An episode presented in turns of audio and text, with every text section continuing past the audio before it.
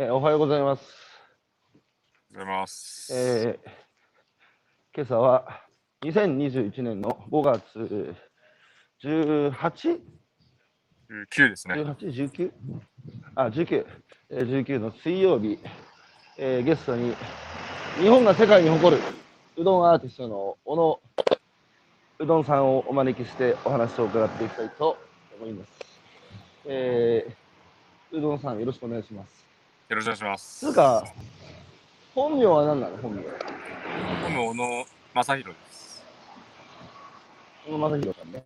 正弘ってのはどういう意味なの、真実の真に広島の広ですね。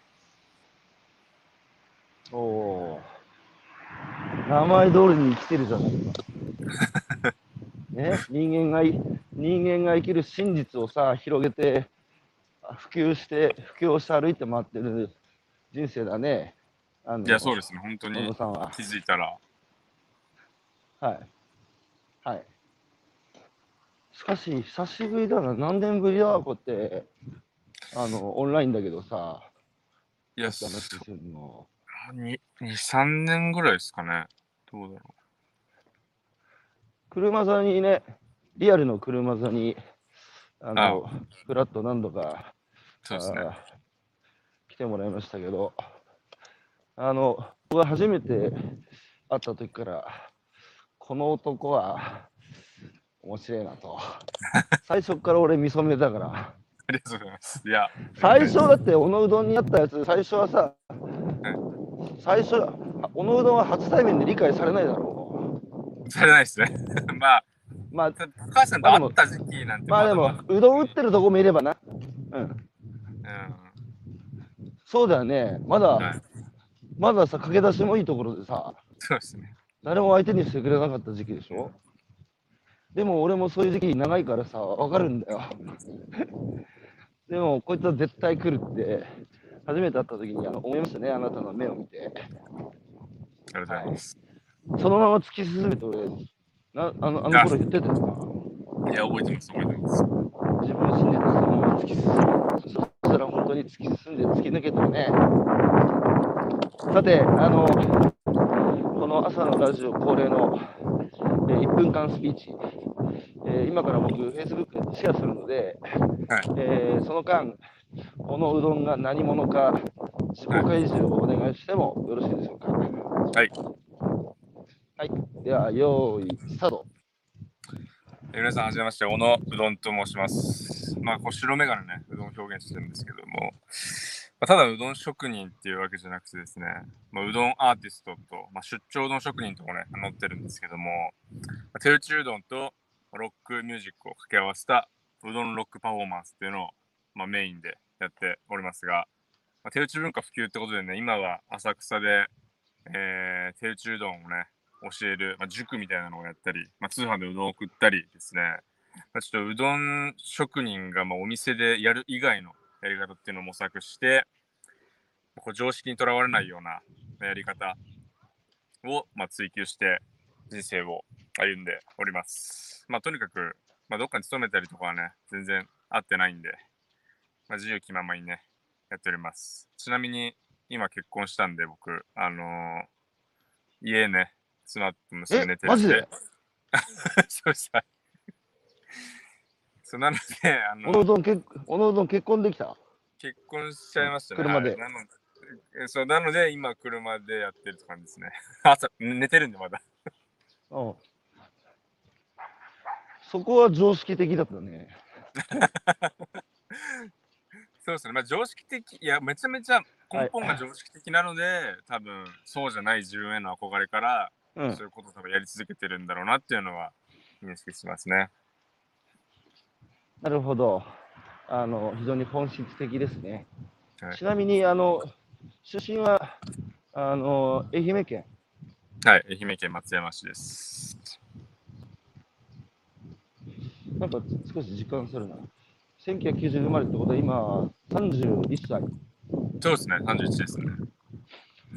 愛媛にいつまでいたの？18歳ですね。大学で名古屋に行って、まあ、就職で東京に来てるんで、ちなみに愛媛のどちらですか？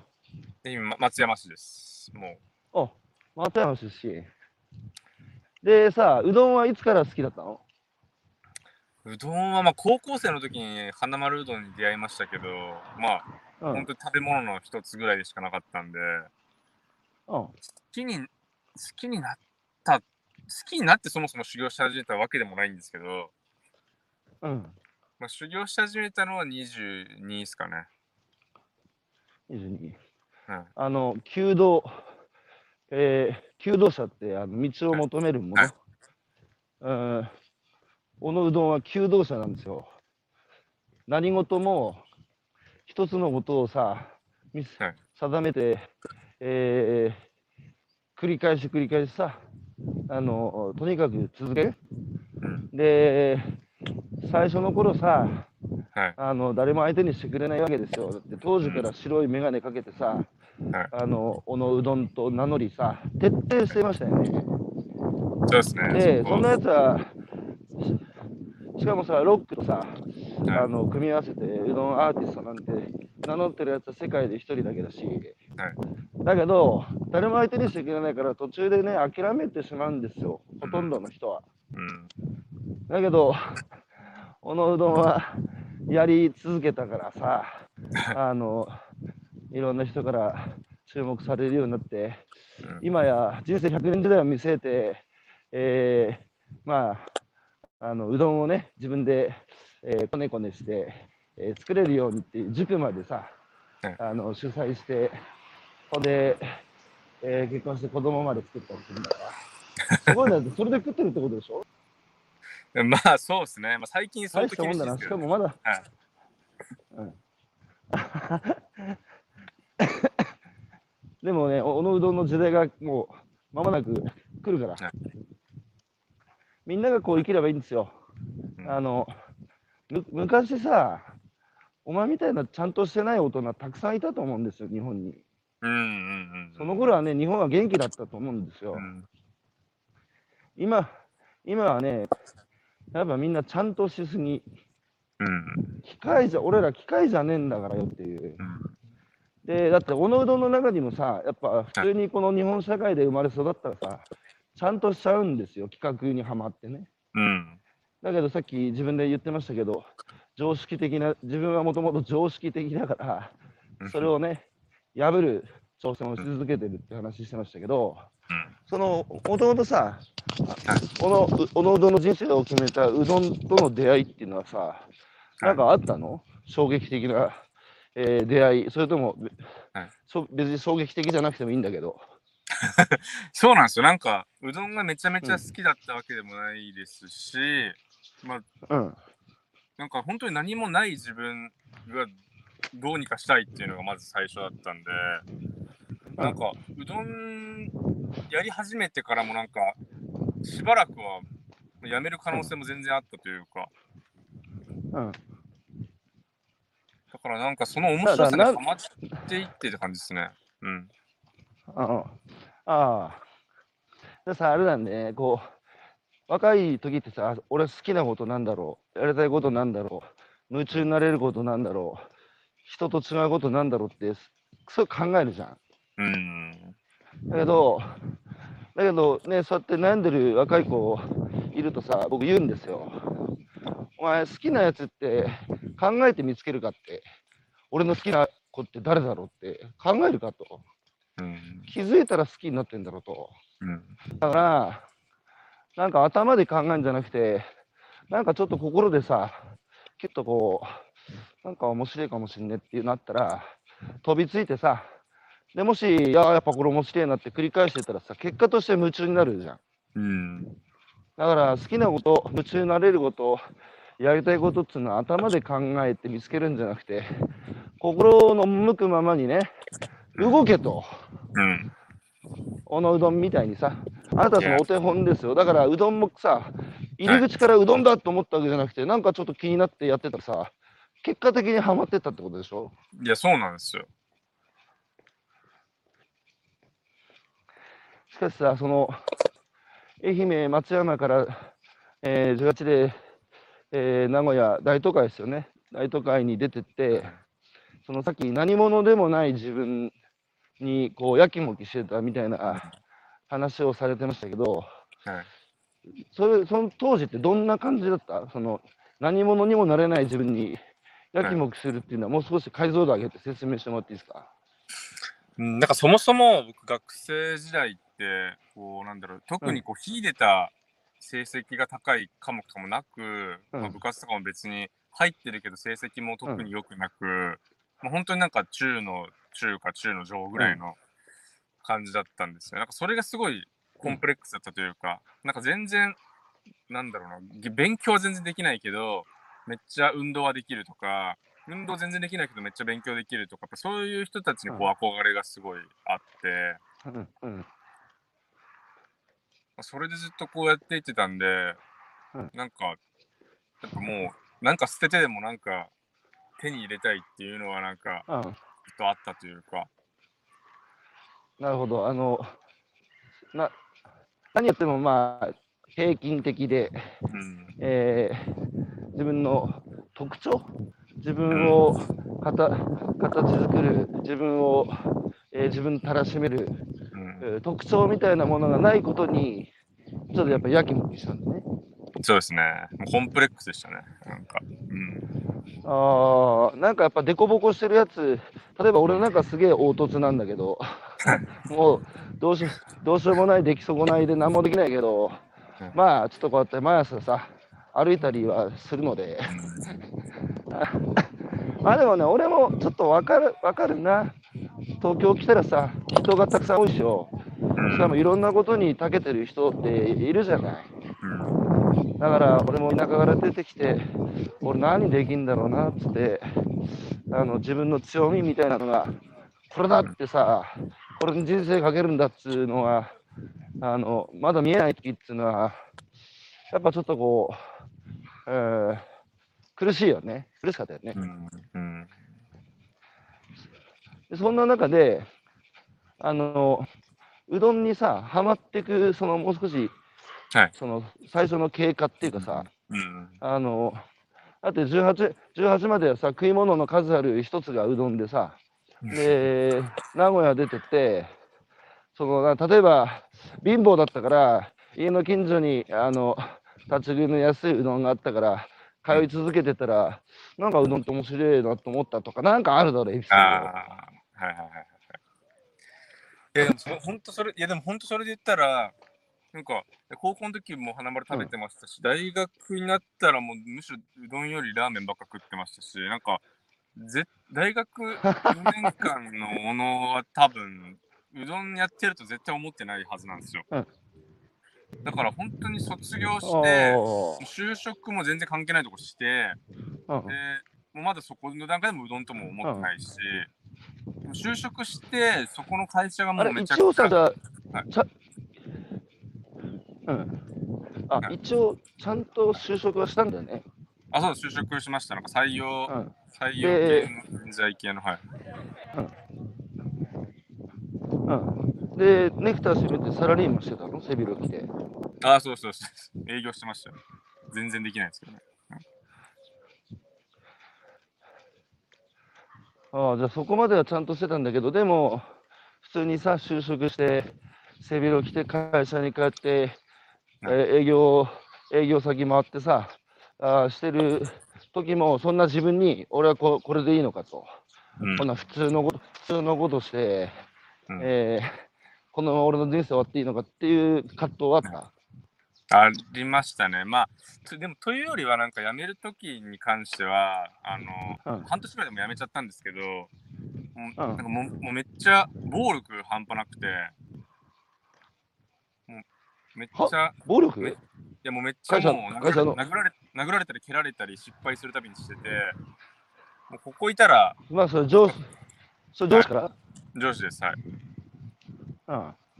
それで、なんだろうな、ちょっとき自分を鍛えたいっていうのはすごいあったんですよ。なんか何もできない自分が何かを見つけた時のために、今できることは何だろうっていうのはやっぱ大学の時から考えてて、それは、はいまあ、なはんか、タフさを身につけたりとか、まあ、精神力つけることじゃないかっていうのがあったので、い。うん。なんかしんどそうな会社とりあえず入ろうと思って、入ったら、うん。あのなんかうん。ほ物理的なしんどさが来たっていうので、もうあの、やりたいことも何もないし、鍛えてる途中なのに、もうやめちゃって、もう本当にどうしよううん。っていう状態で、一度こううん。立ち止まって考えたんですよね。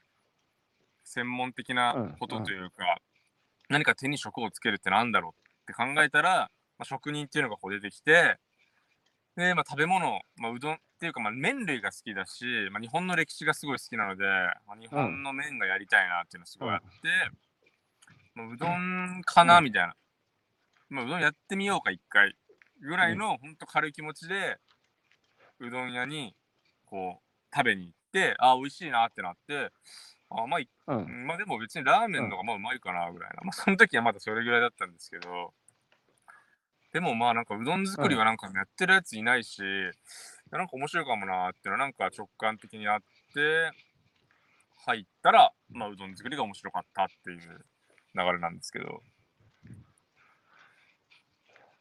そば、そそばやるやつは多いからな。うどんう打つっん、ていうのはあんまり聞かないもんな。そうですね。まあそ今でもこのポジションが空いてるなと。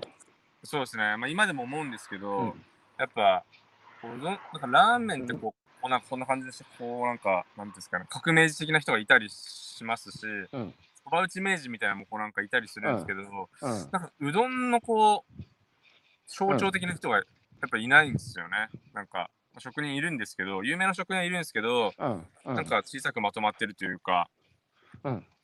なんかもっとこう、国民的ななんか、うどん職人みたいなのが現れてもいいんじゃないかなみたいなのをすごい思ってて、うん。やっぱそうありたいなっていうのは、まあ、常々思ってるんですよね。だからまあそこが空いてるなと思ったわけでしょ、そのポジションとして。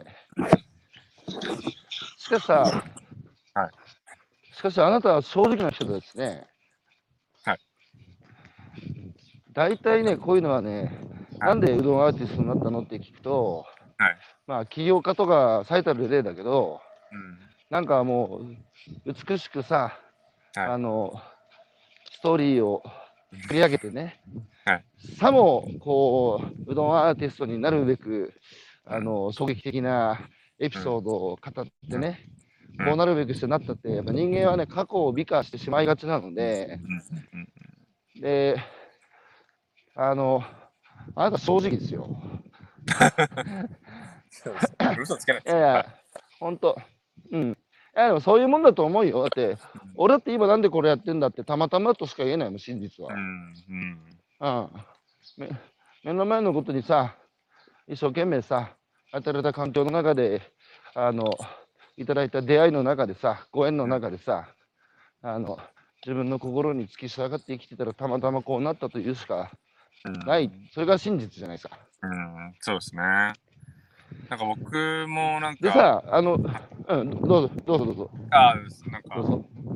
なんだろう、その平均的な自分へのコンプレックスみたいなのさっき言ったんですけど、いまだにやっぱ、なんだろう、凡人、なんか自分が凡人みたいな意識はやっぱすごいあって、で、なんかでも、その時はまあコンプレックスだったんですけど、まあ、今はコンプレックスというよりは、まあ自分みたいな人は多分世の中にいっぱいいるだろうなって思ってて、そういう人たちにうん、もう何かできるみたいなことは、なんか伝わるといいなっていうのがやっぱあって、なんだろう、その美化したストーリーみたいな別になないし、なんか運命的かどうかってよくわかんないですけど、でもそれでもやっていったらこうなれるんだみたいなのを、なんか、そういう一例になりたいなっていうのがすごいあるんですよね。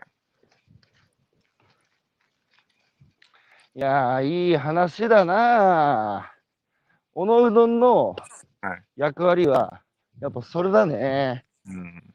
あの、いややっぱさ、同じような悩みを抱えてる人、本当多いと思うんですよ。で、特に今のさ、若い子はさ、生存に必要な条件がほぼ満たされた社会にね、うん。生まれ落ちてきたので、やっぱね、生きる理由が必要なんですよう。ん。みんな生きる理由とか生きる目的をうん探しあぐねて、命の迷い子になってる若い子がね、やっぱ多いです。会う子会う子ね、みんな本当そうなんだよ。うん。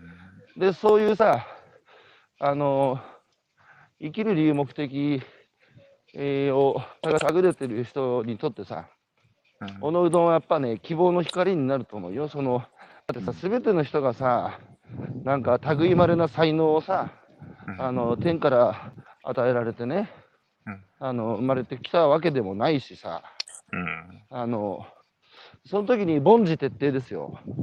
あの凡事だね、凡事を徹底していくと、それは花開いてさ、うん。世界に、えー一つだけの花なんつう歌もあったけどさ、うん。花開くっていう、うんあの本当に多くの人に希望を与えるあの存在になると思うよ。でさ、最初さ、はいそのうどんうめえなって思ったのは、やっぱどっかの店行って、はいあのうどん食って、そのうどんの美味しさに、えー魅了されたの？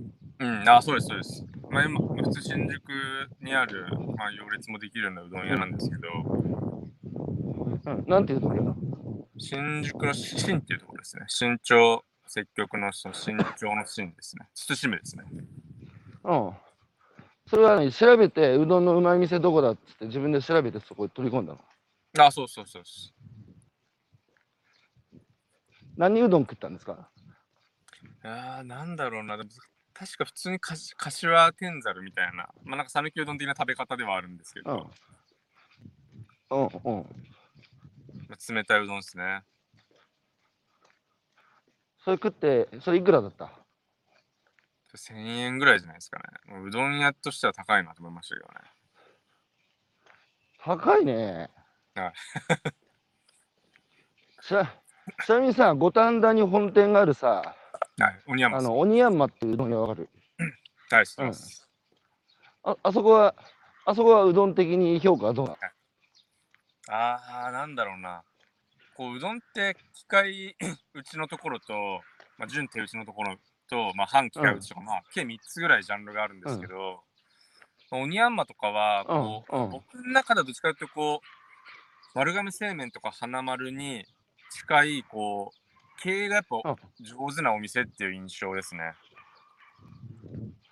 あーあ、そう、そうなのね。なんかもうめちゃ、まあ、純手打ちのお店とかは、やっぱあんま広がらない人たちがすごい多いんで、うん。なんかまあ、ザ職人みたいな感じなんですけど、うんオニヤンマはなんか、そこの要素も持ちつつ、どっちかというと、こうやっぱ、多くの人に知ってもらう、美味しいと思ってもらうっていうところをこう目指してる感じがあるんで、うん。まあ経営者っていうイメージですかね。うん。う。うんん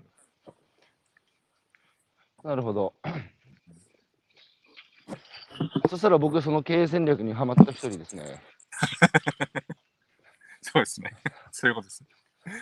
いやいや、俺、うどんってさ、東北ってあんまうどんの文化ないんですよ。そばだからさ、うどん専門店とかあんまないんだよね。うん。うん僕はうどんの美味しさにハマったのは鬼ヤンマですよ。ちなみにさ、うどんの歴史ってさ、はい。あの、なんであのうどんといったら、まあ、うどん県を、えーはい。標榜して、はい。えーなんだっけ、なんとか要さんが広潤告塔になってさ、あ、要潤さん広告塔になって、うどん県だって香川、ね、何年か前に売り出してたけど、はい。そうななんで讃岐っていうか香川がうどん県になったの？まあ、そもそもそのうどんの歴史としてあのうどんがこう日本に入ってきたのって、まあ、し2つ説があって福岡に入った説と、まあ、香川県に空海が持ち帰った説っていうのがまああって、で空まあ香川海県はその空海、空海持ち込み説をやっぱりこう信じてて、まあ、うどん発祥の地みたいなのはすごいまず一つあるんですよね。なるほど。まあただもう一つはやっぱり、あの地域ですね。と土地柄的に、まあ、いりこ、まあ、瀬戸内海でい。りこが取れる、でまあまあうん海あるうん塩取れる、であの、うん。まあ、雨もあんま降らないんでやっぱ小麦粉がすごい盛んだっていうところで、まあ、必然的にこうやっぱうどんが作りやすい地域だったっていうのはまあ大きいかなとは思います。なるほど国。民食として、まあ、根付いていこって、はい。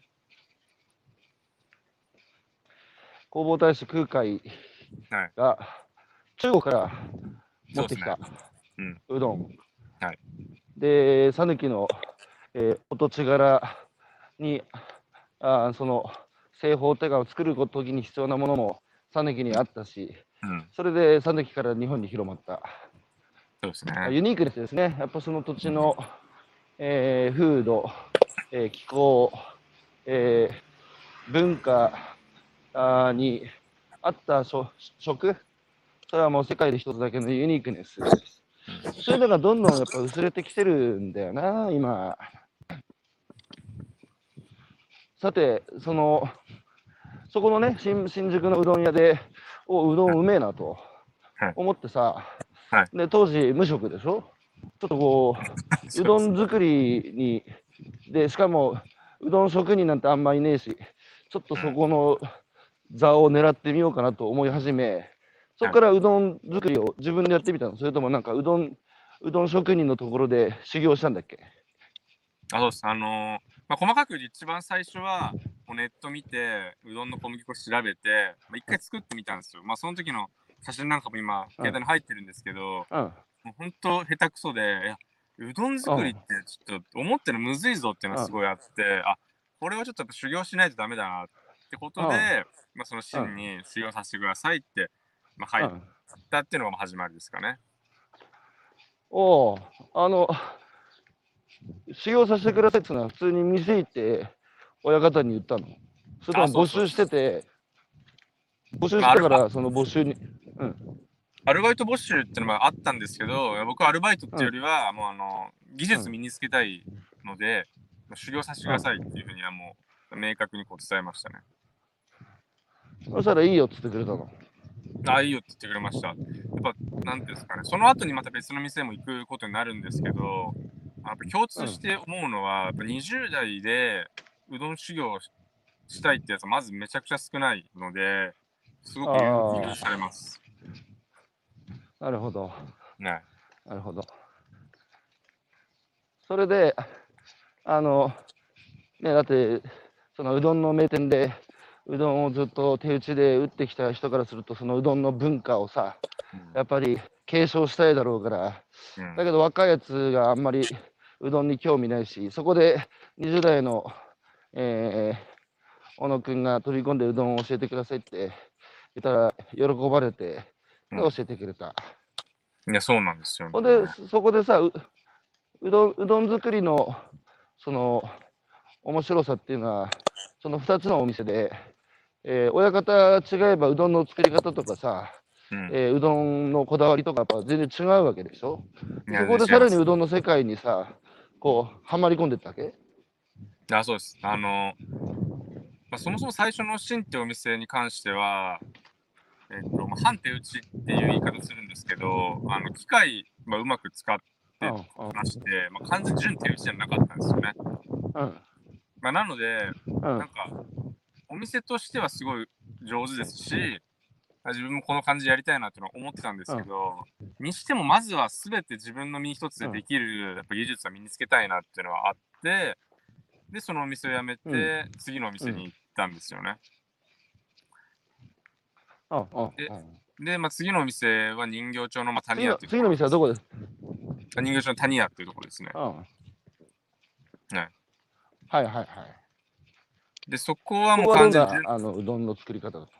そこはもう純手打ちで、もう本当に手で、もう打つところ、打つところも切るところも全部手でやるんですけど、まあ、そこでよりこう、うどんの、うどんに手で触れる機会が多くなったんで、面白みを感じましたし、もう、お客さんとかも席数もめっちゃ多いので、うんお客さんさばいたりとか、なんか、なんていうんですか、飲食店を単純に回すっていうところが、うんなんか、最初はもちろん下手だったんですけど、やっていくうちにどんどんこう上手になっていって、なんか自分が認められている感覚というか、まあここにいていいんだっていうか、自分の居場所みたいなものをそこに感じて、まあ、なんかそこでこうなんか生きる意味みたいなものも一つ感じてしまったというか、うん。何それはうどん、手打ちうどんを自分も上手に、えー打てるようになって、はい。で、それに従ってさばけるお客さんの数も増えてって、で、えーそのお店で、えーいなくてはいななくてはならない存在になってった。そうです。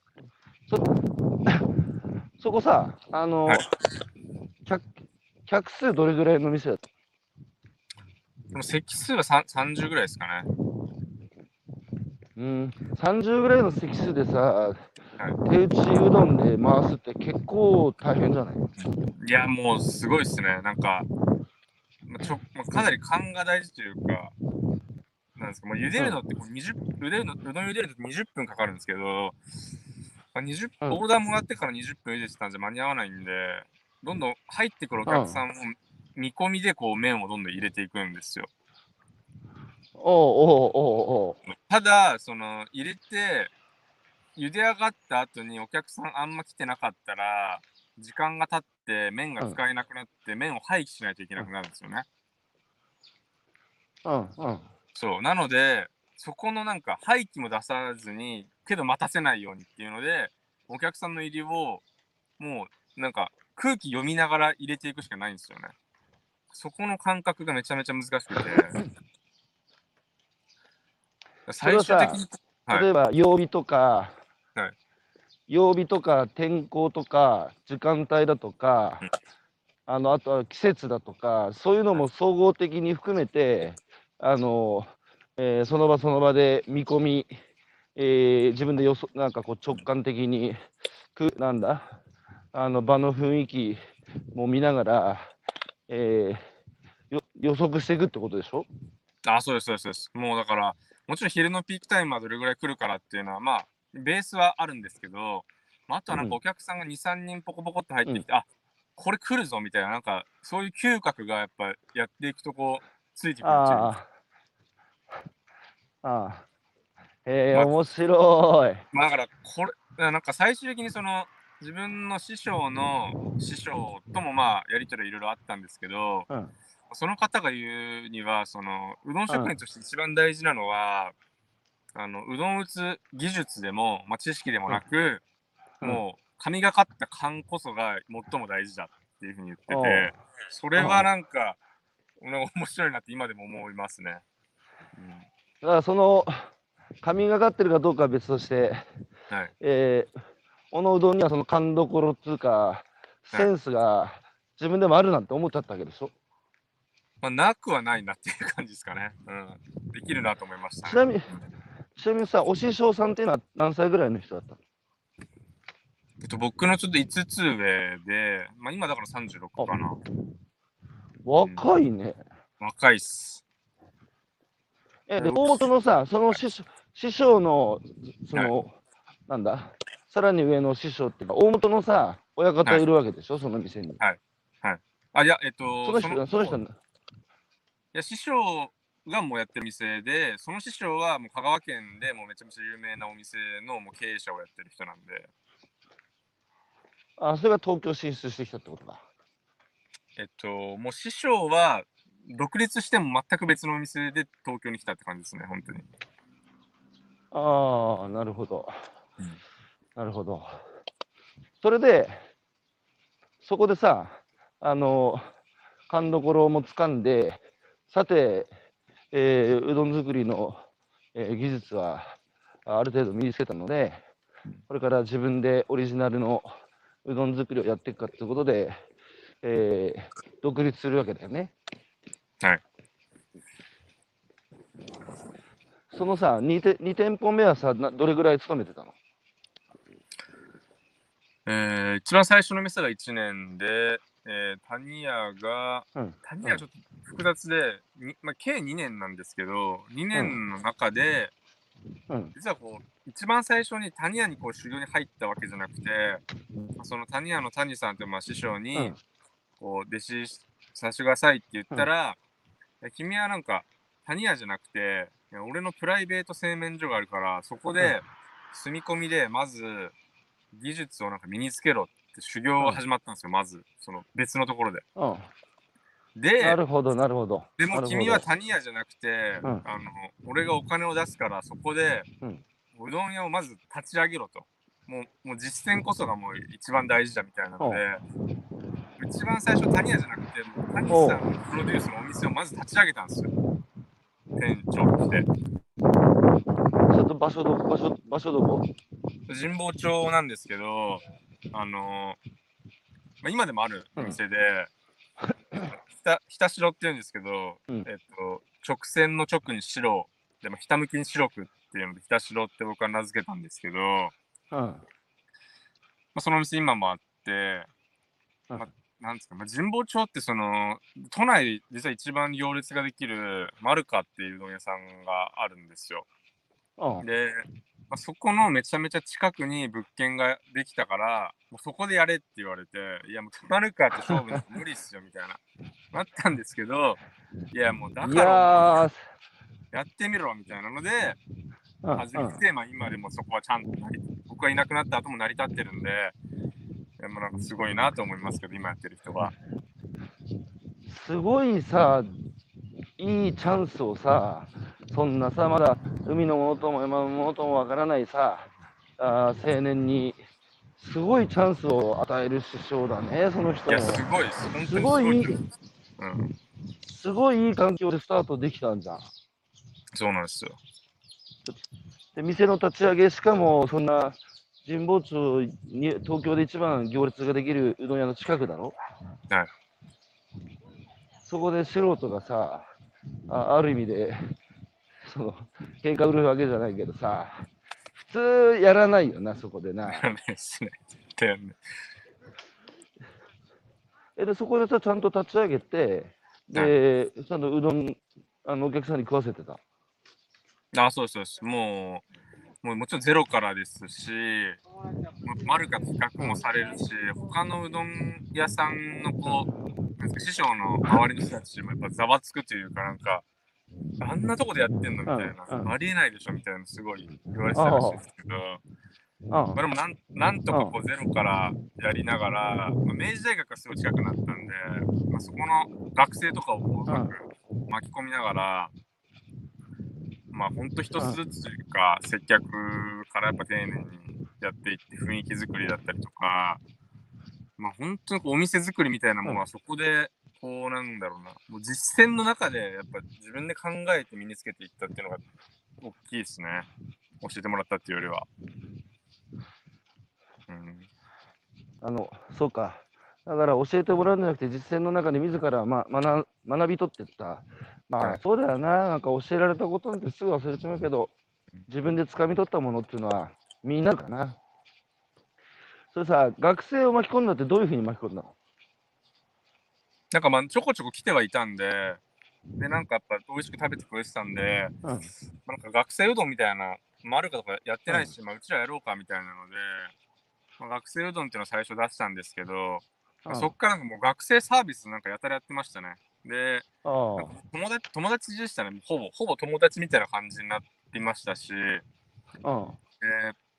来てくれてたのがなんか合唱部の子だったんですよね。まあ、全部男だったんですけど、その合唱部の子らがなんかこう、後輩とかをこう連れてくるようになって、まあ、合唱部のたまり場みたいになってくれて、まあ、友達みたいなのも自分の中でも増えていく中で、なんか最後卒業公演とかも僕行きましたし、もうなんか泣きましたしね、なんかもうすごい感動したしましたもん。いやーもう、すごいですね、お客さんとそれだけ近い関係性育んで、こうまさに今流行りのファンベースマーケティングってじゃないですか。うん、そうでしたね、本当今思えば。それでさ、その、うどんの名店とさ、比較されるって例えば、なんだ、しょっちゅうその、うどん屋に食いに行くやつも近くになんか、いい度胸してるじゃねえかよと。うんちょっとじゃあ、ここのうどん、どんなもんか、試しに食ってみるかっていう品定めに来る客もいるわけでしょ。いや、そうですね。まあ、ネットに書かれてるとかもやっぱいっぱいありましたしね。ああ、ネットに書かれた。結構、結構厳しめのことも書かれた。書かれましたね。まあ、なんだろう、僕、まあ若かったですし、なんか、なんていうか、うんもうひげ生やしてもガッツって決めてる感じで、なんか、なんだろうな、なんだあいつみたいなことも書かれてましたし。まあでもじゃあそこでさ、店作りっつう基本を学んで、うんでうどんの打ち方も、えー一通り技術を習得し、それで店舗の方にもあの行ってて、直接その本店の方でも、はいあのお店回すの手伝って、はいで、合計2年いた。そうですね、合計2年ですね。そこからさ、いよいよ独立っていう話になると思うんだけど、なんで店舗を選ばなかったの？最初はもううどん屋やろうと思っててずっと修行してましたし、あのただなんかまあ辞めるきっかけとしては、まあ、正直やっぱ給料とかももう低い中でもう働く時間と考えたらもうこれきついなってなったんですよね。なんかうどん職人ってあなんだろうなんかめちゃめ寿司屋寿司職人みたいななんか輝かしい未来みたいなのがなんか見えない業界なんじゃないかなってすごく思ったんですよね。でもなんかそれでうどん屋を辞めるっていうんじゃなくてなんかもったいないなっていうかこんだけなんかすごい技術があったりするのになんかこれいいキャリアがやっぱ作りたいなみたいなすごいちょっと考えてた部分はあって。うん。で、まあお金もないし、一回お金作るために、ちょっともうお金作る時間にしようっていうので、一回やめたんですよ。資金作りみたいなので、うどん屋を。うん。うん。でその時はまだうどん屋作ろうと思ってたんですけど、うん。あの、辞めるとやっぱうどんってこうスポーツみたいなところがあって、やっぱ鈍るので、鈍る。はい。ので感覚これ保たないとなっていうので、練習しようとするんですけど、うどんってやっぱ食べ物なんで、練習したやつ食べないといけなくて、うんでも、なんだろう、自分が食べれる量限界があるから、これ練習できねえなってなって、食べてもらうために、なんかどうしよう、店もないしっていうんで、まあ、出張でやるかって思って、原付でこううどん運び始めたのが、まあ、本当多分店舗から離れる一番最初の一歩だったなって。なるほど。それ、そのとこ、その頃毎日うどん食ってた？いや、もう結構ラーメンとかも食ってたんで、あのうどんはやっぱり余りますね。うんはい。ああ。でもさ、さすがにうどん好きでもさ、はいあの、毎日作ってるから飽きるでしょ。飽きるでしょ。そうっすね。なんか、だからやっぱ、もとなんか戻、話戻りますけど、やっぱうどんがもう好きすぎる人とか周りにいますけど、やっぱそういう人らに比べたら別にそこまでうどん食べるのがめちゃくちゃ好きではなかったんですよね。はいはいはいはい。うん。しかしさ、確かにさ、寿司とかさ、はい寿司屋ってピンキリじゃん。あの、回転寿司からさ、あの、高級な寿司屋行くとさ、一人平気で3万とか4万とかする寿司屋も あるし、蕎麦屋だってさ、あの、なんかいい蕎麦屋行くと、うん。一人さ、3000とか4000とかと取れるのはあるけど、うどんは確かになんかやっぱり安いイメージあるよね。なんか高級なうどんで3000円払うかって、なんかちょっと払わないよね。そうなんですよ。そうなんですよ。それで、あの、うーん、出張でうどんを打ち始めた。で、それはさ、あの、やむにやまれず、えー練習するために誰かに作ったものを食ってもらわなきゃいけないからっていう理由で始めたあーことが、やがてスタイルになってる小野うどんのスタイルに。はい最初はさ、どうやってその出張先見見つけたの？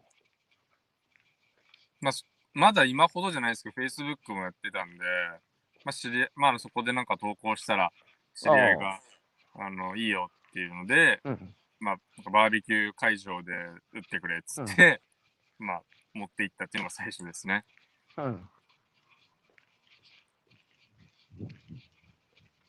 そんで、みんなに見られてるバーベキューに来てる、えー、し白井をはじめ、いろんな人たちが、ねはい、うどんを打つ姿なんてあんま見たことないから、おお、こうやってうどん打つんだっつって、うんみんなギャーギャーギャーギャー言って、で、人に見られながらうどんを打つっていうことに、そこで快感を持った。いや、もうそうなんですよ。もう、そこでこういろいろつながってくるんですけど、あの、うん。大学の時に、えっと、バンドずっとやってて、うんまあ、ベースやってたんですけど、もうん。う、なんか、なんだろうな、ベースもこうずっとベひたすら弾くっていうよりは、やっぱもう、ベース弾きたいっていうよりはもう、ベース弾いてる俺を見てくれみたいなのがすごいありましたし、こう、飛び込んだりとかもしてましたし、なんか、やっぱ目立つのはやっぱ好きだったんですよね。で、もううどん職人、もうその出張の時のなんかもう、もうバンド演奏とも一緒なんですよ、もう感覚的には。はいもう気持ちいいですよね、とにかく。あ、はいはいはいもう、これだっていうのはもう、その時ちょっと思いましたね。うん。ああ、なるほど。なるほどね。それでさ、うどんパフォーマンスっていう、えーアイディアが降ってきたでしょ？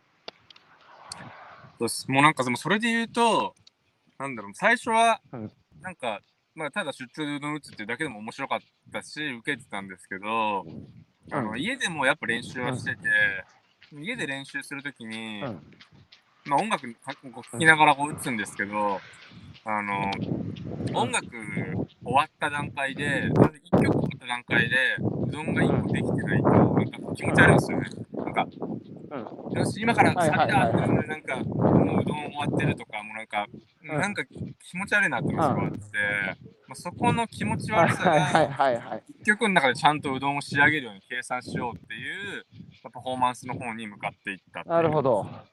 気持ち悪さです、本当に。なるほどきっかけは。はい。なるほど。なるほど。うんで、その家で練習してるときに、えーそういう自分の中であの違和感とか気持ち悪さがあって、それを解消、えーすることを目的に当初始めたら、うん俺、これ意外とみ見せ物として人に見せたら面白いんじゃないかって思って、人に見せたら受けた。そうなんですよ。もうむしろなんか、いやもっとこのうどんの台が音を拾うようになんかちゃんとつけろよとか、いろいろアドバイスをいただいて、で、そっからもうなんかステージ、ステージ出ろとか、なんか、いやいや言われて、もうはいっつって、もう言われるがままにやってきたんですね。いやー、面白いね、あなたの人生は。こう、やっぱり、お客さんや仲間にさ、あの、うどんアーティストとしてあなた育てられたんですね。いやもう本当にそれはあって、うんだ。から、なんだろう、その出張うどんも、本当の元を正せば、あの修行時代に、えっと、お店に来てくれてたお客さんで美容師の方がいて、その人が、うん。その人のところにずっと来てもらってたんですけど、髪を。うで、なんか、んどうしたらいいですかねっていうので、なんか話してたら、なんか出張とかどうって言われて、はまあ、出てきたのが実は出張でしたし、あその音をつけるみたいなのも言われたことですし。なんか、このうどんって名前すらこれつけていただいたものですし、もう、だうん。なんか大事なことは、なんかゼロから自分が作ったわけじゃなくて、もうなんか言われて面白いなと思ったことを全部実践していってほしいないというか、本当ちゃんと、なんだろう、アドバイスとかって全部真に受けると良くないなと思うんですけど、そういったところになんか、チャンスというか潜んでるんじゃないかなって。言われること大い事だやー、すごい、すごいその感覚よくわかる。俺もさ、あの、やっぱこういうことやってるとさ、いろんなアドバイスされるんですよ。例えば、今日から試みてるのが、うん。こうやって外歩いてるだろ、俺。で、そうするといろんな音拾っちゃうので、風強い日とかも、あの、もうなんか聞いてる側が、あの、もうストレスだって。で、マイクつけろってさ、はい。あの、言われて、うん今日からこう、ほら、ここにマイク見える？ああ、本当だ。ああ、ピンマイク。おーすごい。俺もね、一緒で、うどんと一緒で、やっぱね、人にこう、アドバイスされて、えーいろいろ言ってくんだよ、俺に。うん。あの、でさ、それをどんどん取り入れていくので、俺もなんかこう、ゼロから自分でやってる感じないんだよな。こうみんなと一緒にやってるっていうか、みんなに育てられてるっていうか、だからさ、やっぱこれからの時代ってさ、金よりも人の縁が大事っていうか、その、新しいことをやってる金だけやってる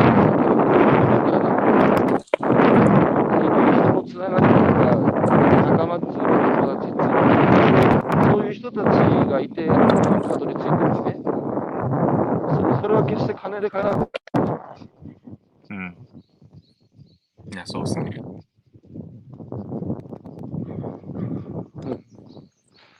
これでさ、これまでうどんアーティストとして、にえ俺知らないけど、ニューヨークでどんなところでさ、パフォーマンスしてたの、まあ、10日間行ってたんですけど、うん、なんだろうな、もう基本的にもうゲリラばっかりだったんですけど、うん、うん、さすがにノープランではなく、えっと、なんか知り合いの知り合いのなんか会社がなんかエンパイアステートビルの中にあるっていうので、その中にうどんは、なんかテーブル持って行って、その、まあ、オフィスの中で打たせてもらったりとか、うん。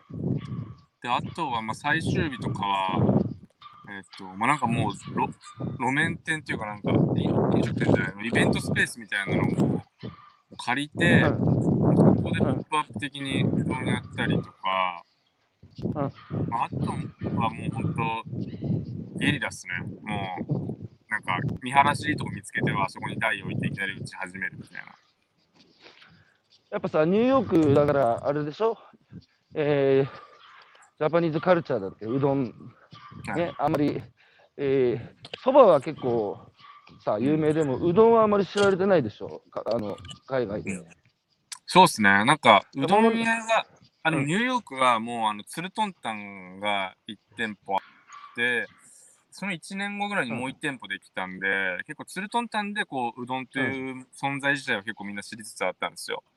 まあ、ただ、うどんそのものは知ってても、まあうどんうちを見たことある人は多分いないですし、なんか、うどんを知っうんうんなんか、ツルトンタンがうどんを教えてくれてたからこそ、なんかみんな、うどんは知ってるけど、あうどんってこういうもんなんだっていうところを、なんか感じてもらえて、まあ、すごい、ツルトンタンありがとうございますって。まあだから物珍しくて、えー、うどんパフォーマンスしてたら人だかりができた。うん。あれですね、日本の文化をあの海外にあの宣教宣教師みたいな人だね。うん。そうですね、もう宣教しに行ってましたね。このさ、文化か、文化っていうか、カルチャーっていうかさ、その、あの、弘法大師空海がさ、中国から持ってきて、で、讃岐の、えー、お年柄にあったっていうことで、さ讃岐に定着して、そこから日本に広がったってことなんだけど、はいその今さ、この文化とかカルチャーってさ、うん。お金で買うもんじゃなくて、時間かけて作るものじゃないですか。うん。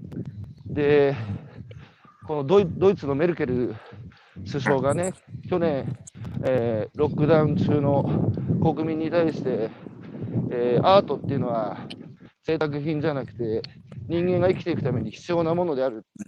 だからアートを守るって彼女は言って、国民から喝采を受けて、ずいぶん日本とは違うなと思ったんだけど、日本ではさ、アートっていうとなんかこう、ちょっと金持ってる人がやる贅沢なことみたいな意味があるじゃないですか。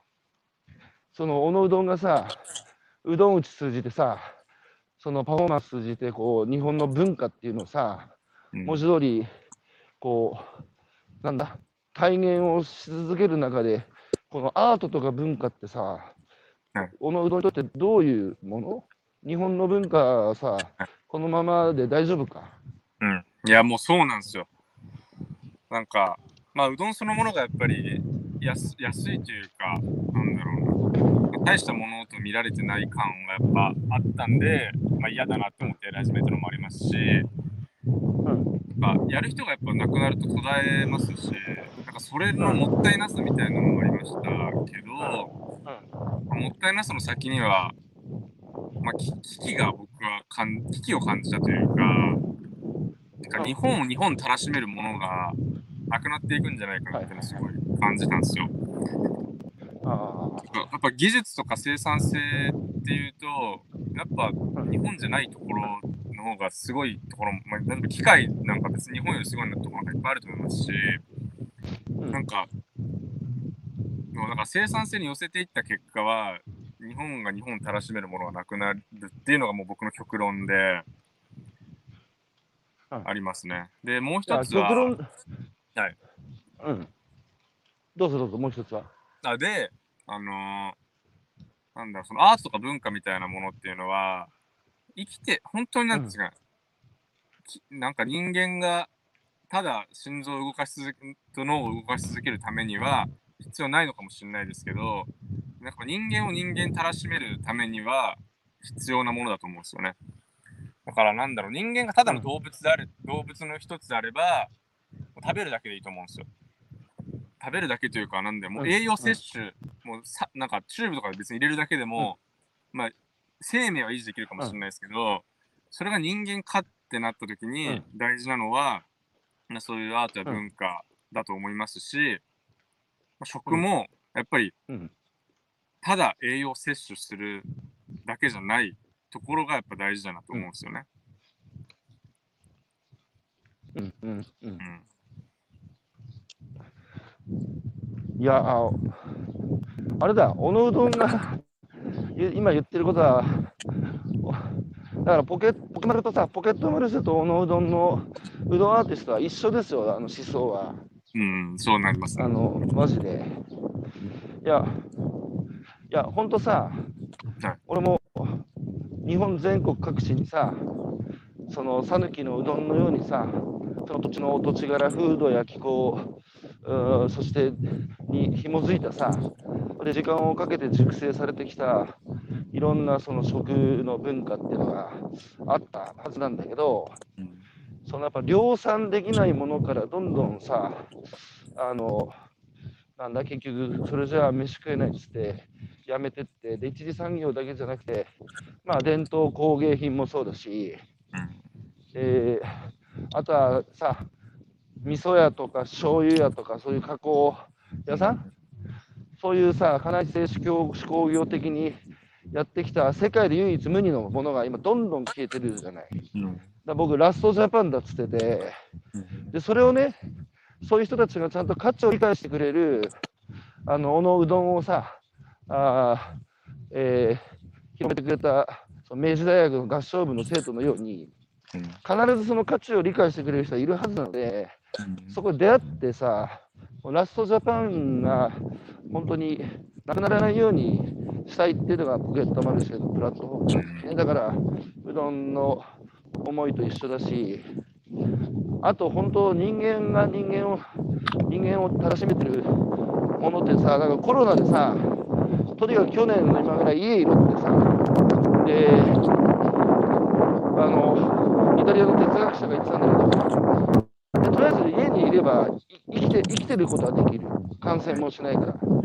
で、あの頃って生存のことだけをみんな考えてたんだけど、うんじゃあさ、家の中にいて、とりあえず空気吸って飯さえ食ってれば一人で、うんそれは人間が生きてるってことになるのかっていう哲学的な問いを、イタリアの哲学者がね、うん言ってたんですよ。だから、やっぱある程度さ、最低限の感染対策をした上でね、えーリスクはだって生きること自体リスクなんだから、それだっていつ死ぬか分かんないんだから、やっぱり自分はそのある程度のリスクをね、えー引き受けながら、やっぱりやりたいことがある、守りたいことがあるっていうのは、それぞれ個人で判断していかなきゃいけないと思うんですよ。うんで、あとは本当に食もアートもさ、人間は文化的な生き物だから、本当そういうものなくなってさ、リズムで合理的に生産性ばっかり極めていったら、本当、うどんが言う通り、機械の世界だからね、それは。俺ら機械かっつう人間だからね。で、最後にさ、えー聞かせてください。あの、はいこのい普通の人たちがね、じ人生100年時代、いややっぱり、要は余暇の時間をどう豊かに過ごすかっていうことが、これから問われることになって、で暇つぶしの時代だと言われてるんですね。あの経済学者のかの有名なケインズは、成熟した社会を支配するのは退屈であるっていう言葉の名言残してるんだけど、まさに今、やっぱりある意味で暇つぶしの時代じゃないですか。その時に、このうどんの塾に通ってくる人たちさ、はいに、えー浅草でうどんを教えていると思うんだけど、はいどういう人たちが通ってくるの？いや、もう本当に多様で、うんもううどん屋、親がうどん屋やってるから継ぎたいっていう、もうなんかちゃんとした人から、あの、うん家が近くて暇だからっていう人もいますし、うどんやってたけど、なんか我流だからちゃんとした技術を身につけたいっていう人もいますし、うん。うん。で、終わった後も結局もう広がり方がバラバラというか、続ける人続けない人がもうまず分かれるしとか、はいはいはい。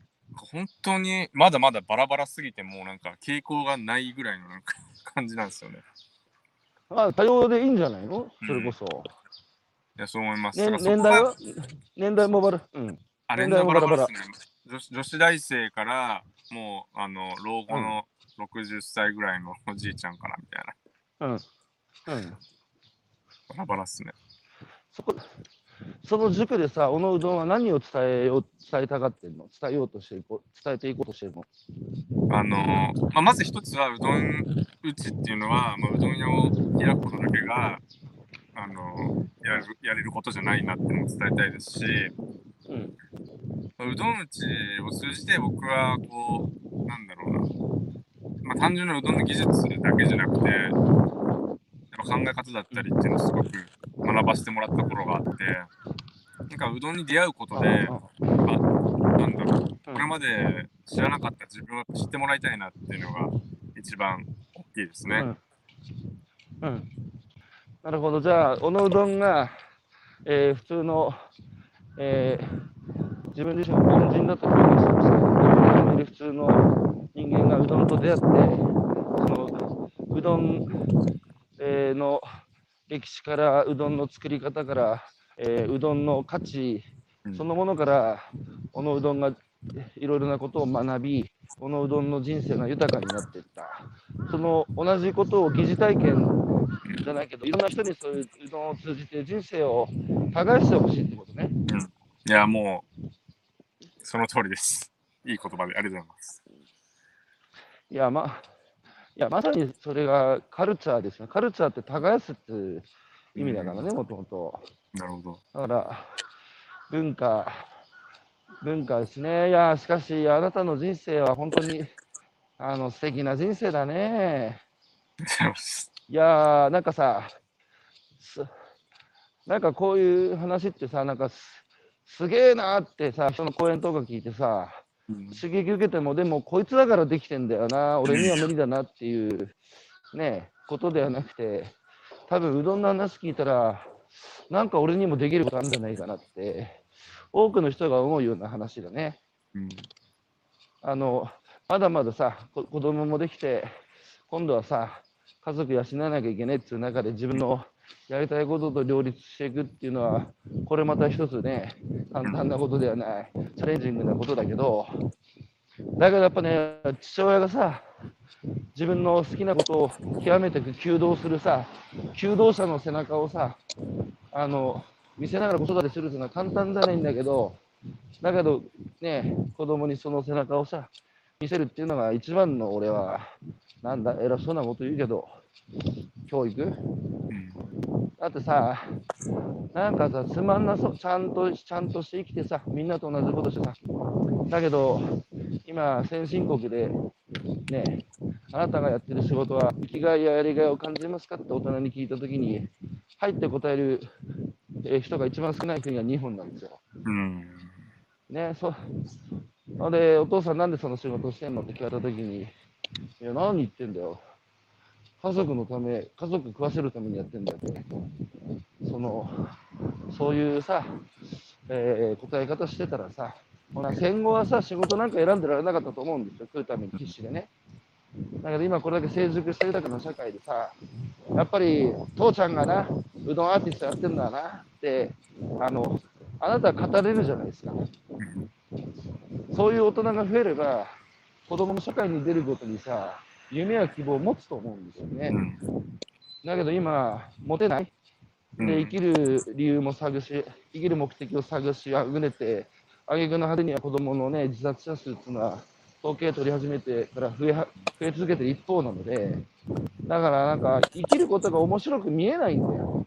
多分だけど、おのうどん見てると、あ生きるっていうのは悪くなさそうだなっていう人生って、ね、あなたも旅のように人生してるけど、生きるって悪くねえなってやっぱり、あなたは思わせる生き方するからさ、ぜひその生き方貫いて、一人でも多くの人にさ、生きることは、この、この、この世っていうか、この人生は生きるに値するっていうのをさ、伝えてくださいよ。あなたなら伝えられるから。ありがとうございます。はい、えー、あ、えー、コメント来てますよ。あの、おう、敏郎先生、あの、女川でさ、あの、学校の先生やってて震災の時、はいね、あの、ご自身の、あの、娘さんも亡くされてね、で、命とか生きることの大切さっていうのを日本中に説いて回ってる先生ですよ。うん敏郎先生も素敵な人生だって言ってるよ。うん。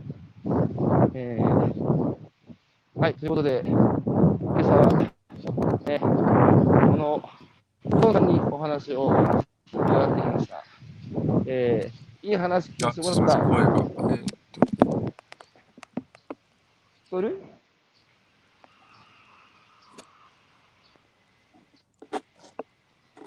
おーい、聞こえますか？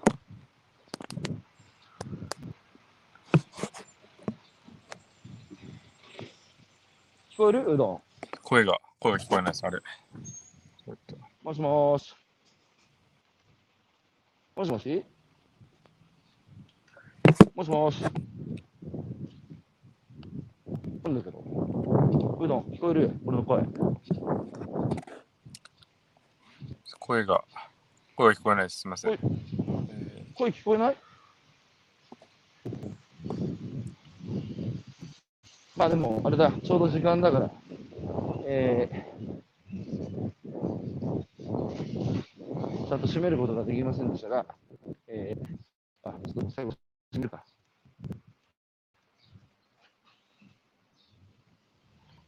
うどん、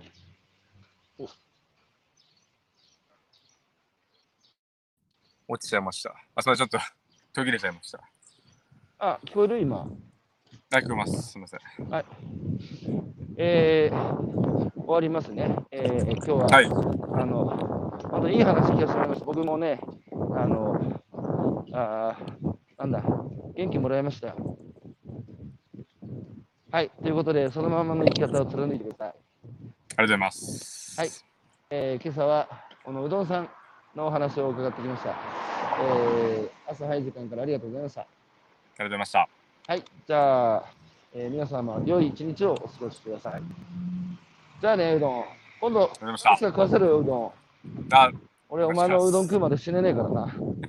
はーい、ではでは、ありがとうございました。